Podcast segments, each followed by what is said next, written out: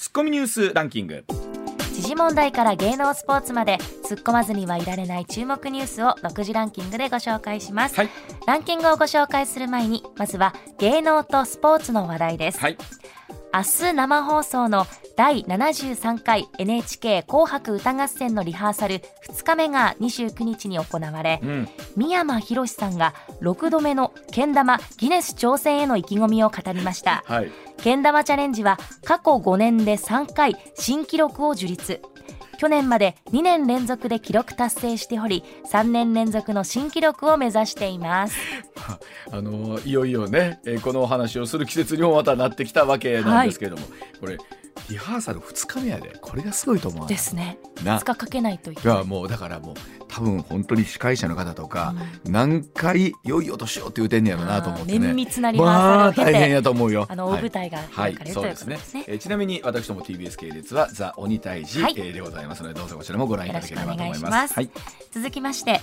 俳優の前田銀さん78歳が6月に歌手の箱崎幸子さん74歳と再婚していたことが29日分かりました、はい。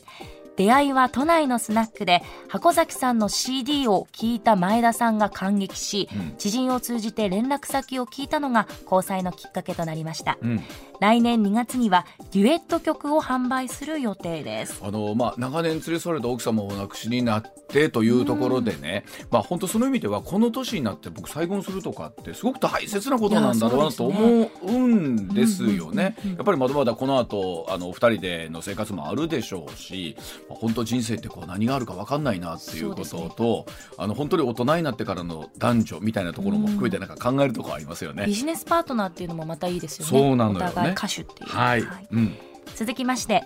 全国高校サッカー選手権第1回戦で戦後最多タイ6度の優勝を誇り12大会ぶりの出場となる長崎の国見高校が、うん。北海道の北海高校を PK 戦の末に退け、うん。13大会ぶりの白星を挙げました。しばらくねあの勝利から遠ざかってたんですよね、はい、一方であの高校ラグビーなんですがね。実はあの前田アナウンサーの母校、はい。出てたんですよね。関係小高校出てたんですが、うん。初戦敗退。いやーでも母校がねこういう全国大会に出るっていうのはやっぱ嬉しいでしょう OB、OG そうですとして。ねあの、雪の中で練習をしているうん子ねたちなので、うんね、どうなるかちょっと2回戦あの仕事で見に行けなかったのでぜひ2回戦進出して見に行きたいと思ってたんですが、ねでもすごくあのお疲れ様というそうやね。。えー箱根駅伝のエントリーの選手も発表されて、いよいよ本当に冬のスポーツがね、うん一つこうピーク迎えますね。いいですね。はい。それではニュースランキング参ります。まずは第5位。サッカー史上最高の選手と広く称され3度のワールドカップ制覇を誇る元ブラジル代表のレジェンド、ん。ペレ氏が死去しました、ん。82歳でした。あの1958年の大会先ほどニュースでもありましたけれども17歳でワールドカップデビューして、今でも史上最年少得点記録。それからすごいですよ。4回ワールドカップ出てはい。3回優勝してるんですよ。すごまいですね、あ、あのそのうち1回は途中で怪我で出られなかったっていうのもあったんですけども、はい。あの後半の試合ね、まあそれでもやっぱ本当にレジェンド中のレジェンドでいらっしゃって、まあ、ですからこの今年ね、えー、とカタール大会あった年にお亡くなりになるというのもなんかいろんな運命を感じるんですけれども、ちなみにこれペレさんっていうのはニックネームですからね。らしいですね。ねえ。ペレさん。はい、これがもう全く違う名前なんですよ、なだからね、前春みたいな前春よりもっともっとなんなんていうのお名前に由来したものじゃなくてちょっとなんか言い間違ったこととかみたいなのがんですねうん揶揄されてみたいなところからスタートしたそうなんですけど。愛されてますよね世界各地本当にまた一つの歴史がこうまたね終わったなっていう感じがありますね。はい。続いて第4位日本付近は年明けにかけて冬型の気圧配置が続き寒気が流れ込む影響から年明け早々は新春寒波となる見込みです。うん。大雪や暴風による交通機関の乱れなどで U ターンの足にも影響が出る恐れがあります。もうやっぱり我々のニュースの中でもあの例えば関西のローカル線でもね、はい。えー例えばこうね、えー、家遅延が発生したりとかってのあったりしますし、特にまあ新幹線とかね規制なしにも少なからず影響あるでしょうから十分お気をつけいただきたいと思います。はい。続いて第3位。岸田総理大臣は29日来年1月3日までの予定で年末年始の休暇に入りましたただ休暇初日の29日も午後には公邸に外務省幹部を呼び来年1月8日からの方向で調整している欧州、北米5カ国歴訪についておよそ1時間協議しました。まあ、首相というのはあの24時間ずっと首相ですからねこれはお休みに入ったとは言ってもなかなかその本当に朝から晩までゆっくりできる日っていうのは基本的にないんでしょうけれども、まあ、つかの間のお正月のちょっとした時間の余裕という感じでしょうかね。はい、続いて第2位は公明党の山口代表は昨日韓国ソウルでユン・ソンニョル大統領と会談し北朝鮮による弾道ミサイル発射など厳しさを増す安全保障環境を踏まえ日韓の戦略的な連携を強化していく方針を確認しました。実はあの1月2日の特番の中で李相哲先生に、えーと、北朝鮮関係韓国関係のお話聞いてるんですけれども、はい、まあ、本当にこれからどういうふうに向き合っていくのかという中でユン・ソニョルさんの新たな一面というのもお聞きしましたので、えー、またそのあたりも1月2日の放送ぜひ聞いていただければと思います。はい、続いて1位はベラルーシ政府はウクライナ領内から発射されたミサイルを防空システムで迎撃したと発表しました、うんロシアによるウクライナ侵攻後、ロシアの主要同盟国であるベラルーシがこのような報告をしたのは初めてです。本当に日ごとに変わっていくこの戦況なんですけれども、今年1年、本当に世界を大きく揺るがしたニュースであると思います。まあ、このあたりも含めまして、コマーシャルの後、今年のニュース振り返っていきます。上泉雄一のエーナーではあなたのメッセージをお待ちしています。ニュースについて言いたいことはもちろん暮らしの中で感じたいろんなことぜひ送ってください。メール uwa.mbs1179.com ツイッターではハッシュタグエーナーをつけてつぶやいてください。上泉雄一のエーナー MBS ラジオがお送りしています。さあ時刻まもなく6時25分になります。ここからは石田英さんでございます。石田さんおはようございます、はい、よろしくお願いします。まあ本当年末年始というのは、うん、えっと報道関係者にとっては、うん、パタパタするものなのかそれともかえってなのかって石田さん、えー、あのー、だからもうほとんどニュースないんですよね、うん、あのまあ観光庁がお休みですし。世の中止まりますからね、でまあそういったら事件事故なんですけどそんなにまあねそこでそうなると大体あの決まってるんですよ。ニュースの毎年やってるはいはい、え初詣での人手とかさ、うん、だからそんなにあのでニュースのね枠もそんなない。のだから、ニュースがそもそもないから、だから泊まりとか僕12月31日から1月1日にかけての泊まり勤務もやりましたけど、まあ楽。あそうですね、あのニュースの時間も、あの特番も多いから本当に1分ぐらいとかね、ローカル枠ね。そうそうそうそう。で今年も年越しそばの出荷がみたいなそうそうそうそう。もうだからそんなにバタバタして逆にそこでなんかこう突発的な事件とか事故があったらね大騒動になるんですけど。あの僕らもたやりましたけどあの特にね元日のニュースの朝一のニュースとかね、うん、ここでとちったらなんか1年間全部なんかとちりそうな気がしてそうですよね。明けましておめでとうございます。異様に緊張することがあったりしますね。1回目の挨拶で言えるんですよね。明けましておめでとうございます。あそっかそっか。唯一。朝のね。そこで明けましておめでとう噛んだらそうやねこの MBS の今後のアナウンサーの運気が下がるんじゃないかとか思いましたね。思うもんね。はい、あのそんな別に皆さんにとっては別にどうでもいいことかもしれませんがというところで、さあそれではあ早速でございますが今日はこんなコーナーをお送りしていきたいと思います。2022年気になったニュース大賞。さあ今年もいろんなニュースございましたが、えー、そんな2022年振り返りまして、うん、石田さん前田遥アナウンサー私上泉それぞれ気になったニュースピックアップして解説も含みながらですね、うん、えー、今年1年を振り返っていきたいと思いますがまあ石田さん本当に毎年そうなんですけど、はいうんうん今年はほんまに激動の1年って言っていいですよね。そうですよ。だからあの、うん、僕いつも思うのがその、うん、例えば20年30年後の日本史世界史のれ、はい、歴史の本にどれくらいに取り上げられるか大きく取り上げられるか。なるほど。ここ去年とかは相当あったで。ウクライナの紛争も大きな、うん、おそらく、うん、えー、もちろんニュースですよね。教科書の中で。で、うん、安倍さんの狙撃も大きいですよね。と、まあ、コロナが一応今年の3月3、うん、えっと、22からかは、うん、特に行動制限してないんで、うん、そうですよね、はい、ではそんなあ1月から6月までのニュース簡単に振り返りましょうか。こちらです。今年の漢字戦が示すように象徴的な出来事として今年2月にはロシア軍によるウクライナ侵攻が開始されました、はい国内では新型コロナのまん延防止等重点措置が解除されまして3年ぶりに行動制限のないゴールデンウィークを迎えました、はい、各地で人出が戻りつつあった中北海道知床では観光船が沈没するという悲しい出来事もありました、そしてコロナ関連で言いますと山口県阿武町では、コロナ給付金の4630万円を誤って一人の男性の口座に振り込むという事態も起きました、はい、さあそんな中で石田さんが気になったニュース、はい、お願いしたいと思います石田さんは。あのーまあ、そのニュースウクライナなんですけど、はい、ウクライナの、もちろんこれはもういろんな人がいろんな解説してて、うん、まあ、この番組でもいろいろやってます。で、うん、その中で僕ちょっと気になったことがちょっと視点が違うんですけどね。実は昨日ねあの、僕あの高石智也さんの年忘れライブ行ってたんですよ、前から楽しみにしてはりました、うん、あのね、えー、もう40年、うん、えー、やってはるんですね、この毎年この時期は40年産経のブリゼブリゼででやる、はい。あそこはねで昨日行ったんですよ、うん、900人ぐらいのキャパなんですけど、はい、秋なしあそう。すごい。というのはききょ今年でもうここはもうブリデブリデの年忘れはやめようかな終わろうかなって言ってはったんでみんながまあまあそれを最後見納めという方も、うん、でまあ前田なんかはそこまで詳しくないと思いますけど高石智也さんっていうのはまあ言うたら日本のフォークソングフォークソングの祖です。父です、はい、父。なんです、うん、で、えー、その高橋さんが昨日いろんな歌を歌いながら言ってはったのが、うん、このウクライナの、うん、えー、まあ、紛争があったのに、うんなんでこんなに反戦歌が出てこへんねやと。ああの僕は当時そんなにリアルじゃないですけどベトナム戦争の頃とかっていうのは世界中であったんですよね、うんうん、だからだからそれこそフォークなんかもベトナム戦争の中でアメリカがいろんな若い人が歌うそれが日本に入ってくるみたいなのもあったんですよ。でそれこそ高石智也さんもベトナム戦争のえーまあ、歌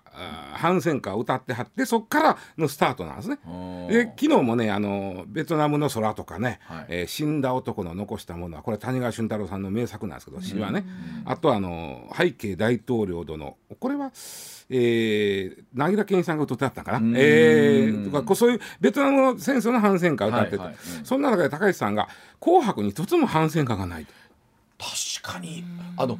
前田世代もそうでしょうけど、うん、僕らの世代でもねそこまで反戦歌みたいなところって、うん、あんまりピンとこないところありますよね。そうでしょ、うん、でそこはすごく僕もね実は昨日高橋さんがおっしゃったんですけど僕もずっとそこは気になってたんですよ。なるほどでもその視点はなかったな。あの今まではね「紅白」でね、うんあったんですよ。例えば、あ自衛隊の派兵派兵派遣ですね、はいはい、の時なんかはさだまさしさんのはら「はるかなるクリスマス」やったかな。ああいうやっぱり反戦歌なんですよこれも、はいはいはい、こういうあの歌をやってた今年本当に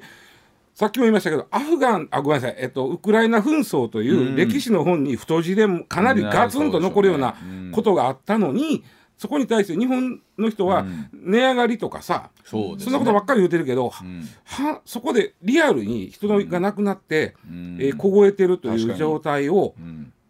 反戦歌に織り込もうという人が出てこないっていうのが、僕は不思議です。あの反戦歌としてドカンと歌うというよりも、どうでしょうね。その何らかのメッセージを薄く散りばめてるというのはあるのかもしれませんけどそこまでメインになって出てきてないっていうのはあるんでしょうね、うん、これは。うん、まあ紅白出てくる人の歌の歌詞だけ読んでみても分かるんですけど、うん、うん僕いつもこんな言い方するんですけどね、自分の半径5メートルぐらいのことを歌ってるんですよね。うんうん、それはそうああのあなたが、うん、あの見あのあなたが見えてる、あなたが好きだみたいな歌とかをね、うんうん、そのそれでいうと遠くウクライナに思いを馳せてる歌ってないんですよ。ウクライナになかったもいい、まあ、世界にそういういろんな紛争があるから。そういう歌ってないんで、ね、これは石田さんの中ではどう読んでらっしゃるイメージですか？えっと、うん、逆に、うん、僕はあのネットとかがあって SNS とかがあって、リアルに映像も入ってくる。確かに。で非常にまああの言葉は難しいけど無機的な映像なんですよね。あ実は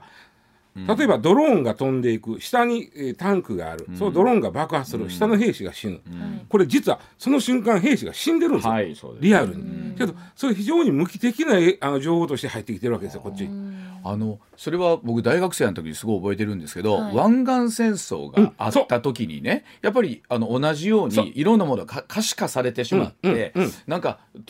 当時でもやっぱりなんかゲームの映像を見てるようだっていうふうに。ただ湾岸戦争の時は反戦ができたんですよそれなりに。あったんですよ。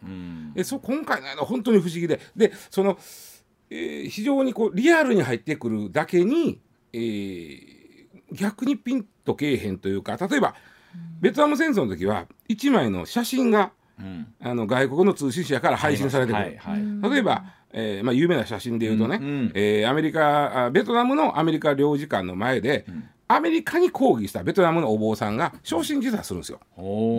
でこう座禅組んでこの抵抗なんちゅうかなこう組んで、でガソリンというかガソリンかかぶって火つけてでそれを周りで弟子の人がずっと拝んでるんですよあと。でそれですごいのが1センチも動かずに死んでいくんです、燃えていくんです。でその写真1枚ですごいやっぱり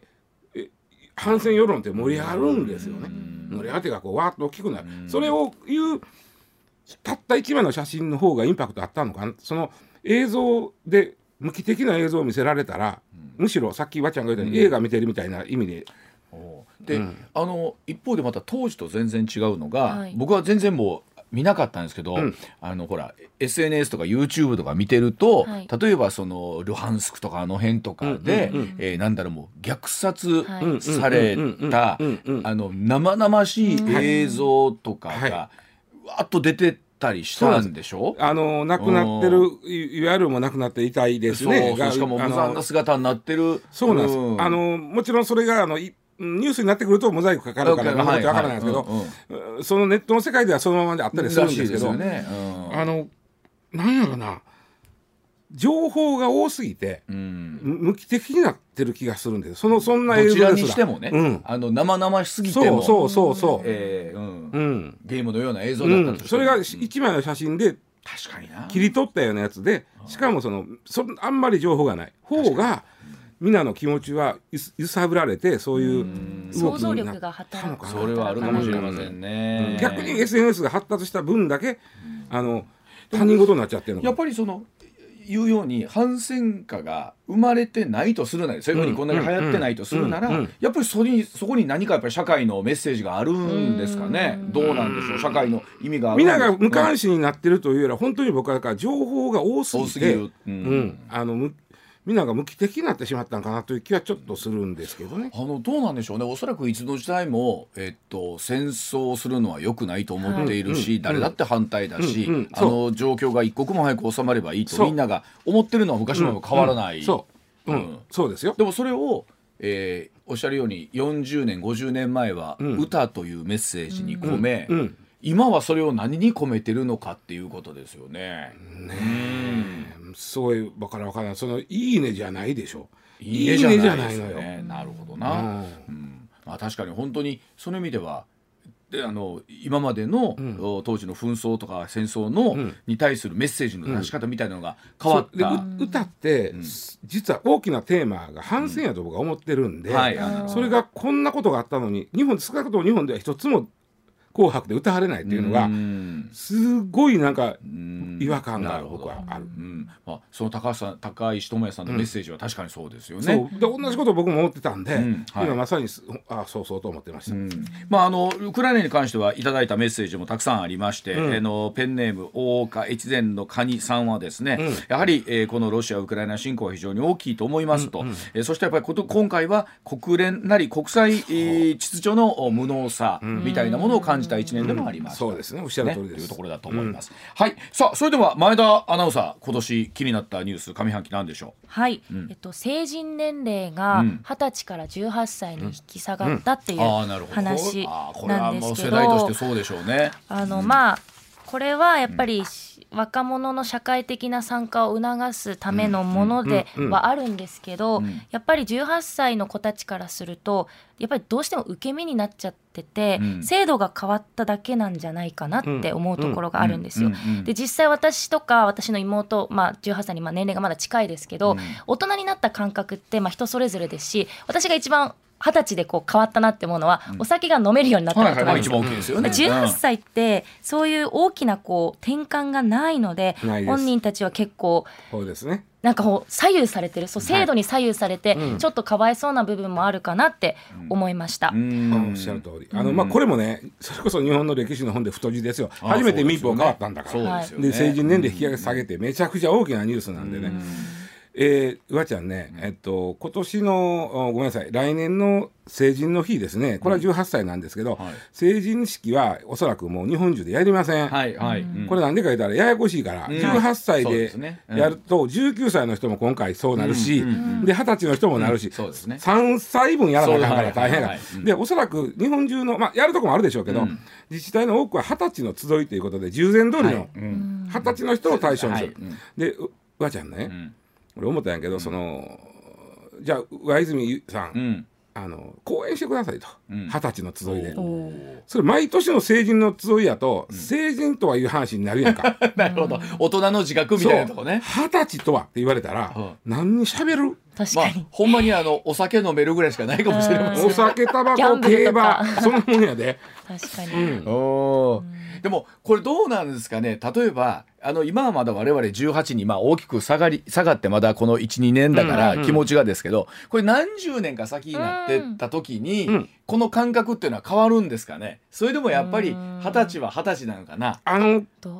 この民法の改正民法なんで、あのは新たにできるようになったことって民事上のことが多いんですよ契約とか、ね、結婚とか。言われましたね。はい、ね、うん、ところが、えー、少年法はどう書いたかと18歳19歳は相変わらず少年のままなんですよ。特定少年でね。あそうですね。で、えー、わものすごい悪いことした時だけは、大人と同じ裁判にかけられるし、名前も顔も出ますよと。したけどまあ例えばちょちょっとしたおかしいけど例えば物を盗んだとかやったらもうそれはもう匿名やし、もうあの今までの同じ少年と同じ扱いしますよって、この1819のこののりしろがね、うえその非常にこう曖昧な。これは曖昧。これは曖昧。今でも曖昧。特定少年っていう名前を付けた時点でもうすでに曖昧やんか。曖昧。でこのどうどう言うたげたらええか分からへんね確かに18のもしかしたらほんまに法律上の18と、うん、あの二十歳とっていうこの1819が余計曖昧になりましたよね。うん。うん、そう。あの大きいのは二十歳の時にその例えばタバコ吸えますお酒飲みますよりも一番ピンとくるのは悪いことしたら新聞に顔出るぞと 確かに。いうのが大きかったけど1819はあんまり悪いことでそこまで悪なかったら出えへんという中途半端な扱いになってるわけ、そうなんこの 2, 2年が。でもねあの一方でね本当あの今の18歳19歳の大学生の方ってのは本当に真面目でというか、うん、例えばさっき言ったお酒飲む一つとって見てもですよ、うん、まあ昔は、えー、よう飲んでたで的なお話あるじゃないですか、まあ、皆さんもああったと思いますけど今本当に飲まないよ。あのお酒離れはしてます、うん、ものすごいきっちりしてるし、もうそれこそもう大学生の周りのなんて僕らが大学生の頃なんてもう18も19も20歳も一緒やみたいなんてぶっちゃけた話。微妙にあったじゃないですか。大学入ってしまったら一緒じゃんみたいなね。やっぱお店も非常に厳格にしてらっしゃるし、特にやっぱり昔言われた大会スポーツ系とかなんか、そこでルールを破ると大会に出られないみたいなところもあって、僕らの時以上にそこはそこで非常に真面目だなっていうのも感じますよね。さああ私がですね今年上半期で気になったところあえてというところで言うとやっぱりあのゴールデンウィークに3年ぶりに行動制限のないゴールデンウィーク、うん、これあの僕もニュースの中で3年ぶりに行動制限のないっていうのをずいぶん言ってきましたよね、ゴールデンウィークに限らず、ね、3年ぶりになんとか3年ぶりになんとかすごい言ったなっていうのがあって。よく見ると今年の初めまん延防止等重点措置が、えっと、3月の21日まで。そうです。だから22以降は何にもない。行動制限、ね。うん、でえー、だからまあ去年の今頃も含めてなんですけども、うん、いろんな行動制限がずっとかかってて、うん、そうでないタイミングがわずか23週間で、うん、またしばらくすると行動制限でというのに慣れてたのに人間またこっちに慣れても早いよね、はい、あの 早い。あの年末のデパートでいわゆるお年賀あるいはお菓子持っていく、はい、もう満員やで、ね、どこも。でやっぱりあの数字を見てみてもいわゆるそのゴールデンウィーク大型連休で個人消費やっぱり3年ぶりに1万9000円台にえー、回復して、うん、で、えー、去年と比べても3000円ほどもやっぱり皆さんお金使ってらっしゃる、うん、であっという間に旅行客が増えてきて、はい、国内線があ前の年と比べて1.7倍、うん、国際線が4.7倍。そりゃそうですよね、もう東京駅大阪駅も今わんさと人手じゃないですか、はい、あの人が動くっていうのはほんまに金が動くなっていうこと。は、昨日、うん大阪駅の中央出口出たとこに、うん、あの551の豚まんのお土産で売ってるとこあれもうね、うん、100メートル以上寄れてきてる大人気ですね。僕も先々えっとね全然平場ですよ、はい、11月の中頃ぐらいに京都駅に降り立ったんです、平日ですよ、うん、平日に京都駅のホームがあの外国人あじゃないお客様でも満員になってるわけ、うん、外国の方も含めて、うん、もうみんながスーツケースもう帰ってきたなって感じですよね。ね。うん、でまあこれに慣れて、まあ、もちろん一方でそのコロナの感染者の新規感染者の方とか亡くなった方もまあね。めちゃくちゃ。だってで400人ぐらい亡くなってらっしゃると。いうこともありつつ、はい、皆さんがこうなんか。なんだろうそこと向き合いながら、うん、こうどうやって生活を回していくかということに、うん、えー、ね、考えてあ2年前とか3年前ってあの家から一歩出るのでもちょっとビクビクしてた自分たちもあったじゃないですか。本当になんかつい1年2年前のことが覚醒の感というかね、感じる、まあ、だから来年のテーマとしてはおそらくこれもう行動制限しませんよ、うん、このままもうこのまましないですよね。あのまあ、下げると思うんですけど、うん、まあ、正月明けたらそんな判断すぐすると思うんですけど、うん、というのは統一地方選前にね、うん、やっぱり政治家としては統一地方選前に、うん、あ5類になったみんな明るくなったよねっていうことを言いたい言いたいはありますよね。でもねやっぱりちょっと見落としたらあかんのは、うん、そんな中でやっぱり置いてけぼり食らう人が出てくるんですよ。一番こういうのって弱い人に幸せいくから、例えば、コロナでお金借りたけど返せない人とか。いよいよそれがまたね。もうなってくるでしょ、でちょっとそういうとこは目ね、あのいけとかなあかんなと思うんですけどね。はい。さあ、それではですね、続きまして、真ん中挟みまして、えー、今度は2022年の芸能スポーツを振り返っていきましょう。お願いします。はい。スポーツ界では今年、様々な記録が樹立されました。うん、プロ野球ヤクルトの村上宗隆選手が56号本塁打を放ち、シーズン最多本塁打記録を更新しました。うんそしてサッカーワールドカップカタール大会では日本がワールドカップ優勝経験のある強豪、うん、ドイツとスペインに歴史的勝利を収めましてグループリーグを首位で通過しました。はい。芸能界でもさまざまな記録が誕生しました、うん、岐阜信長まつりでは木村拓哉さんが登場し過去最多となるおよそ46万人が訪れました、ね。うん他にも西島秀俊さん主演の映画、うん、ドライブ・マイ・カーがアカデミー賞で国際長編映画賞を受賞しました。はい、まあ本当芸能スポーツも、うん、いろいろあるんですけれども、石田さんさあその中では？やっぱりね、さっきもちょっとあったけど。やっぱり自分の知ってる人が割と亡くなっていくっていうのがすごくショックで、うん、それましてそのこの月末年末にかけて渡辺徹さんとか、うん、CCB の龍さんドラムの龍さんとか、ねうん、高見千佳さんとか、うん、自分のより若い、うん、60ぐらいの人が亡くなるというのはすごいもうショックでね、まあ、確かに、うん、若い人はなんか、ものすごい若い人が亡くなることってあるじゃないですか20代の、はい、でこれはまあご病気とか、はいはい、まあうん、このこ60代ぐらいの人が亡くなる時でもちろん病気なんだけど、うん、なんかこう自分のことのように思ってしまうのよね。まあ、あのそうでしょうね、うん、そこはもうご年齢も含めて。ショックショック、まあ、うん、まあそこガジロさんのさそうですねまた見たかったなとかガジロナだいぶ年上やけど、うん、あのまあ本当にこの年末になると必ずねあの上半期下半期の著名人のレクイエムねみたいなものがこう 出てくるんですけど、この方ももう今このようにいらっしゃらないんだなっていうね。うん、あの嫁さんとドラマ見てて。この人亡くなってたっけとか昔の再放送あありましたありますあってね。なるほど。で調べるとかなない石田さんにしてみれば年の近い方がそう。亡くなってたのがましてやこう年末にかけて割とバタバタバタっとそういうのが続いて、ねそれがショックやね、はい。えー前田アナウンサーは？私はとっても個人的なんですけどどうん。A で別会長から生放送したことがこの1年とっても思い出に残っています。それは芸能か？一応芸能です。一応私たちはあ芸能？のはい。芸能という枠で楽しかったねあのね。いやでもね。ごめんなさいすごくいやでも別会長というのが本当あの我々初めてちゃんと認識しましたね、うん。あと北海道は広い、はい。うん、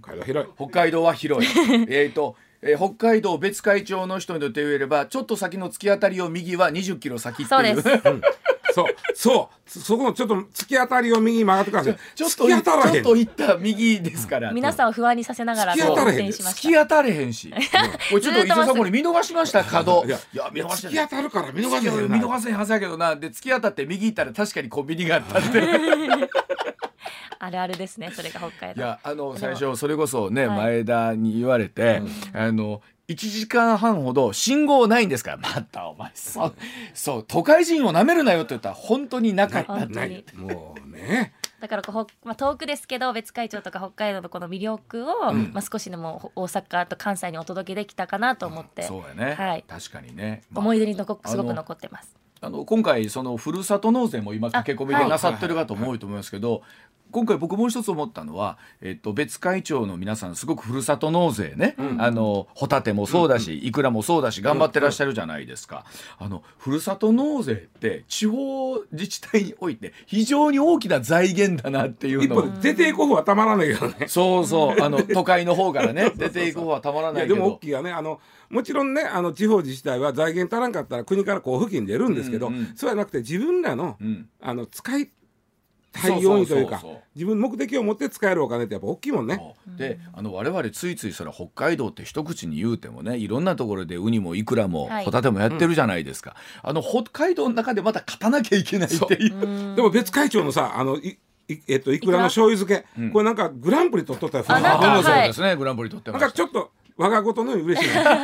皆さんぜひあのもうはい。年末ギリギリまではい。ふるさと納税お願いしますねっていう感じで、宣伝ですけどごめんなさい。僕はね今年まあ本当スポーツ考えたらねワールドカップもあったし、実は今年北京オリンピック・パラリンピックがあって皆さん。覚えてますか、うん。あの高木沙羅高梨沙羅選手のはい。服,、服のね、うん。問題とかいろいろあと今年ずっとテレビの視聴率ベスト3とかやってた時に、はい。ワールドカップがどんどんと出るんですけど、実はその次に見られたのはカーリングやったって皆さん覚えてますか、えーそうなんや。そうなんですねそうなんや。うんそうなんや。そう。ねとかあったんですけど僕はあえて芸能スポーツでいうとやっぱりね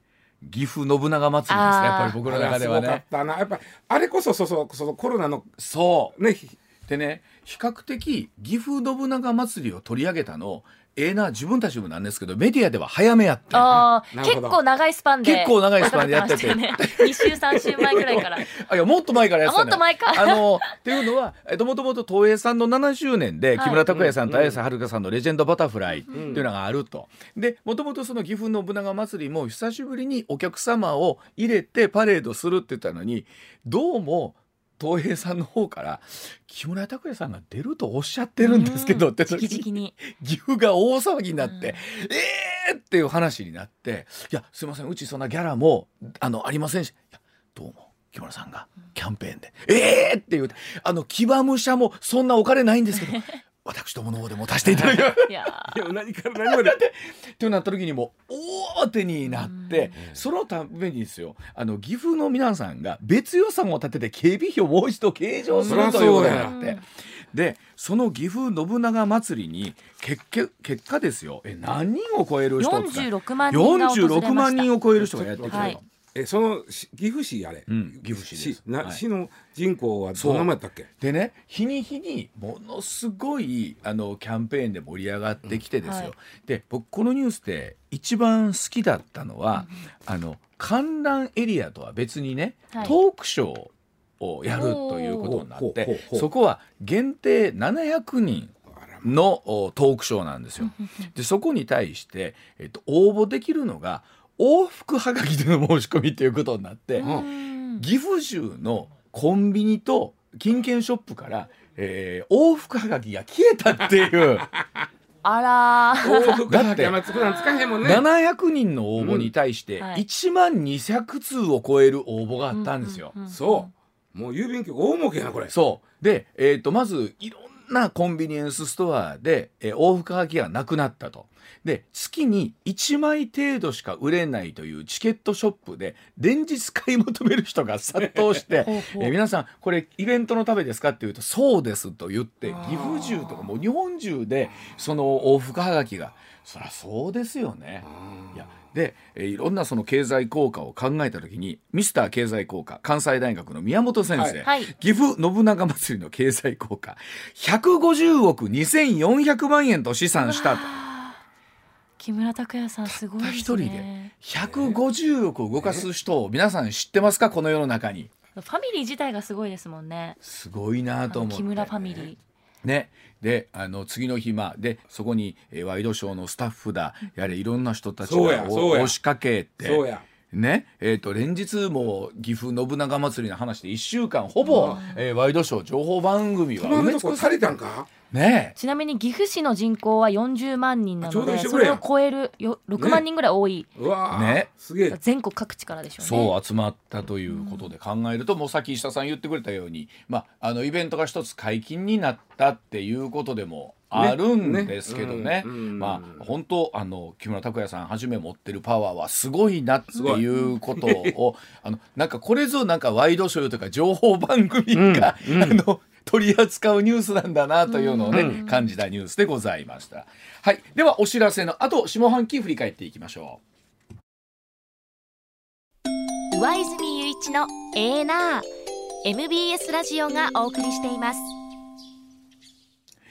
さあ年内最後の A ナーの生放送ということでございまして、うん、2022年のニュースを振り返っております。ではあ7月から12月下半期のニュース振り返っていきましょう。前田さんお願いします。はい、えー、7月には安倍晋三元総理が銃撃されるという大変ショッキングなニュースがありました、うん、その後行われた参院選では自民党が大勝しましたが国葬や旧統一教会をめぐる問題が大きくクローズアップされました、うんまた日本を取り巻く安全保障に関しても大きな動きがありました、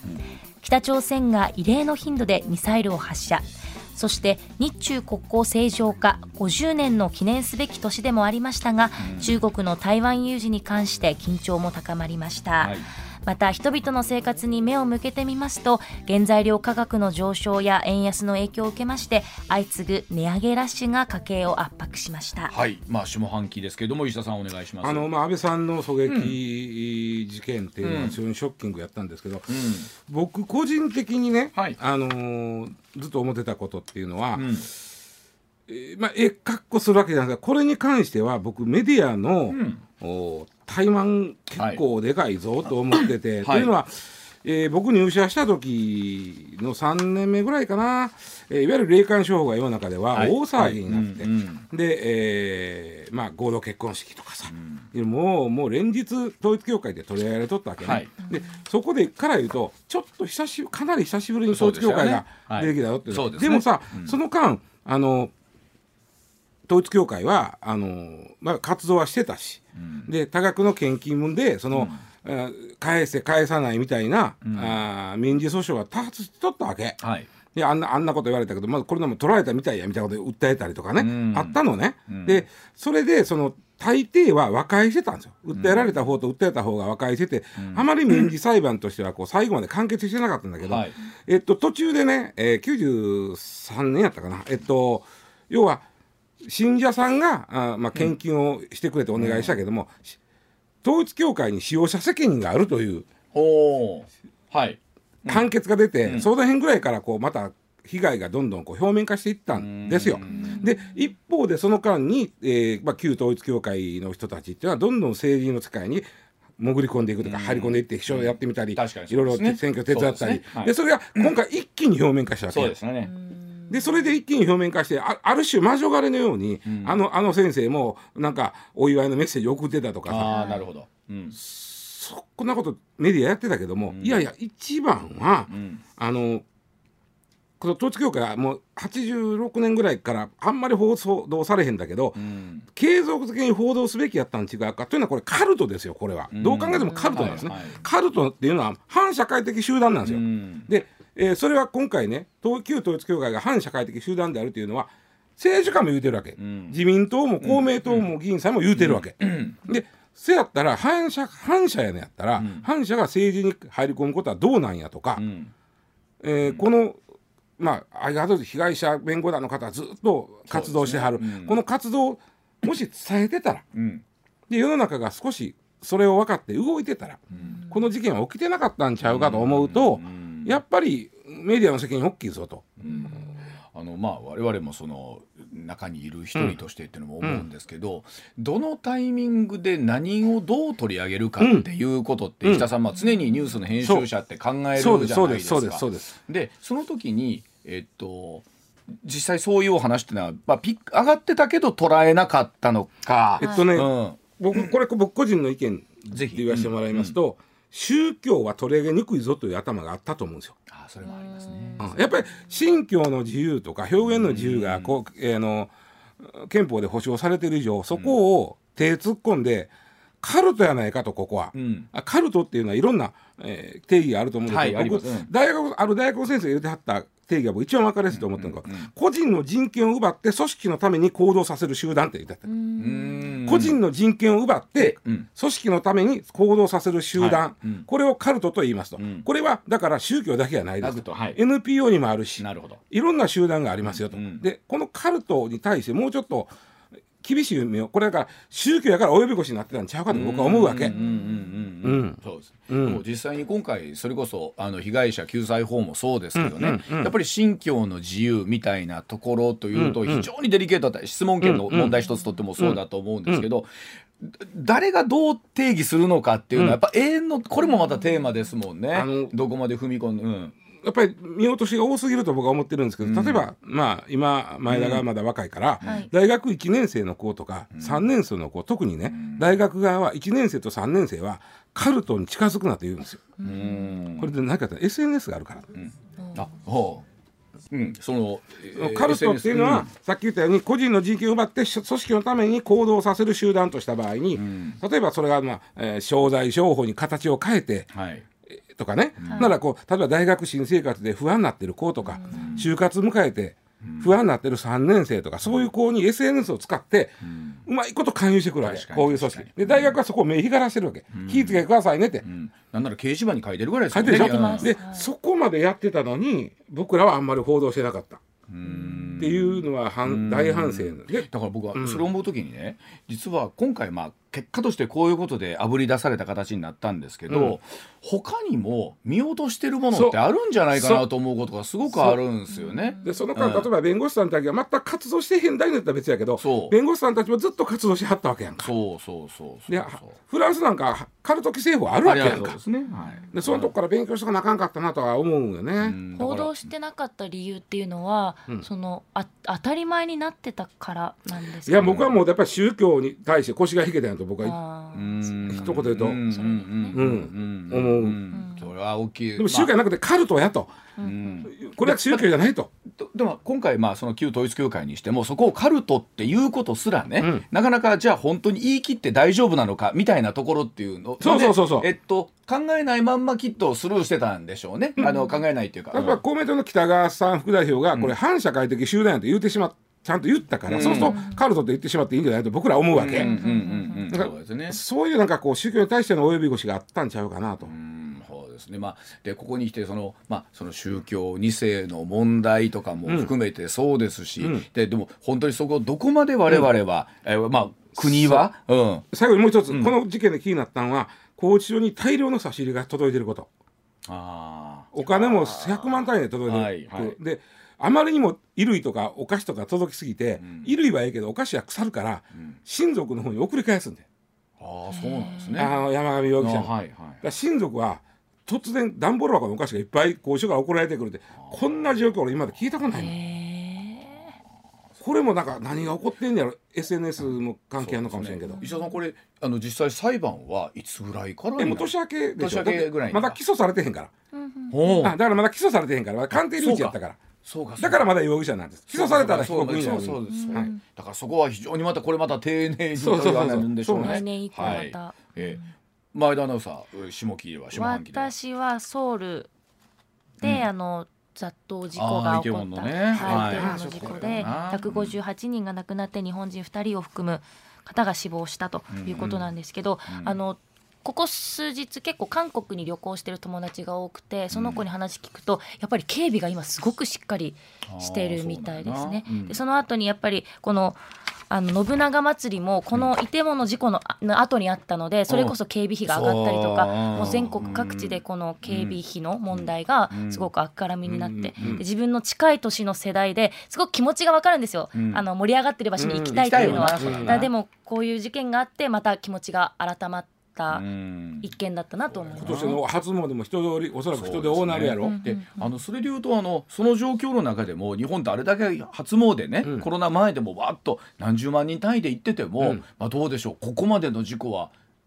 初詣とかいやそれはすごいのは甲子園よ。うん、あんだけの人間を整然と帰らすんやから。そうですよね、うん。まああのそれこそ明石の花火の時にね、うん。あの痛ましい事故がありましたけれども、まあ、その意味ではまだ日本というのはまだ整然と進んでるんでしょうね。まだね。ね。はい。うん。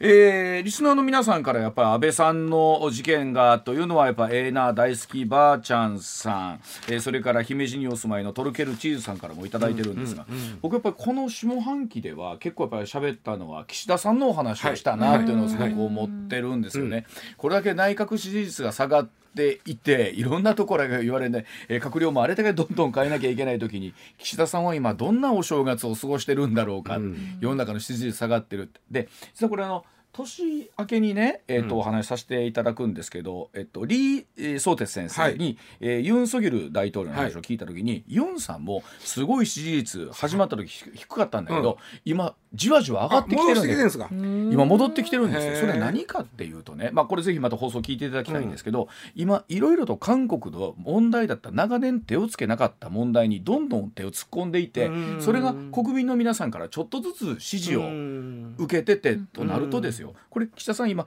やっぱり総理首相ので判断ってやっぱり歴史が最後下すじゃないですか、うん。いろんな意味で、うん。あの人やってきた、うん。岸田さんが今こんだけ支持率低く頑張ってることっていうのは後々の歴史はああの人のあれやってることは正しかったんだと判断するのか、えやってることっていうのが何か結果をねえ皆さんの支持に変わっていくのかっていうと、今の段階では我々は何とも言えないだからね、あんあの三文書にしてもそうなんですけど、その後々じゃ困るんですよ。今説明してよっていう話。ですよね。うんうんであのほら今年一方であれだけいやいや言われて終わった菅さんが今に来てあの人がやったことは良かったんじゃないかっていうふうに言われてたりもしてるでしょ。うんうん。総理のなんか政治的なうなんだろう評価っていうのは一体誰がどの時点でね、うんうん。していくのかっていうことはありつつあの一方で本当にこんなに20%とか30%しか支持づらい中で、ん。あの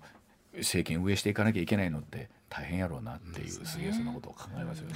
声がちっちゃくなる。世世の中の ね、な誰の人が俺のことを嫌ってるとそうそうそうそうそう。中でうん。でメディアからは叩かれね、えー党内からもいろんな不満が出て、一方でなんかどうなんでしょう霞が関では評価されてるんですか、いろんなやってることを。あ、そうやね。あうん。の官僚受けはいいかもしれんね。とか。みたいなね、うん。ここありますけど。さあ年明けの通常国会はどんなふうに運営されていくのかというところでございますが。さあ本当にいろんなことがありました。2022年でございましたけれどもニュースざっくりと振り返ってまいりました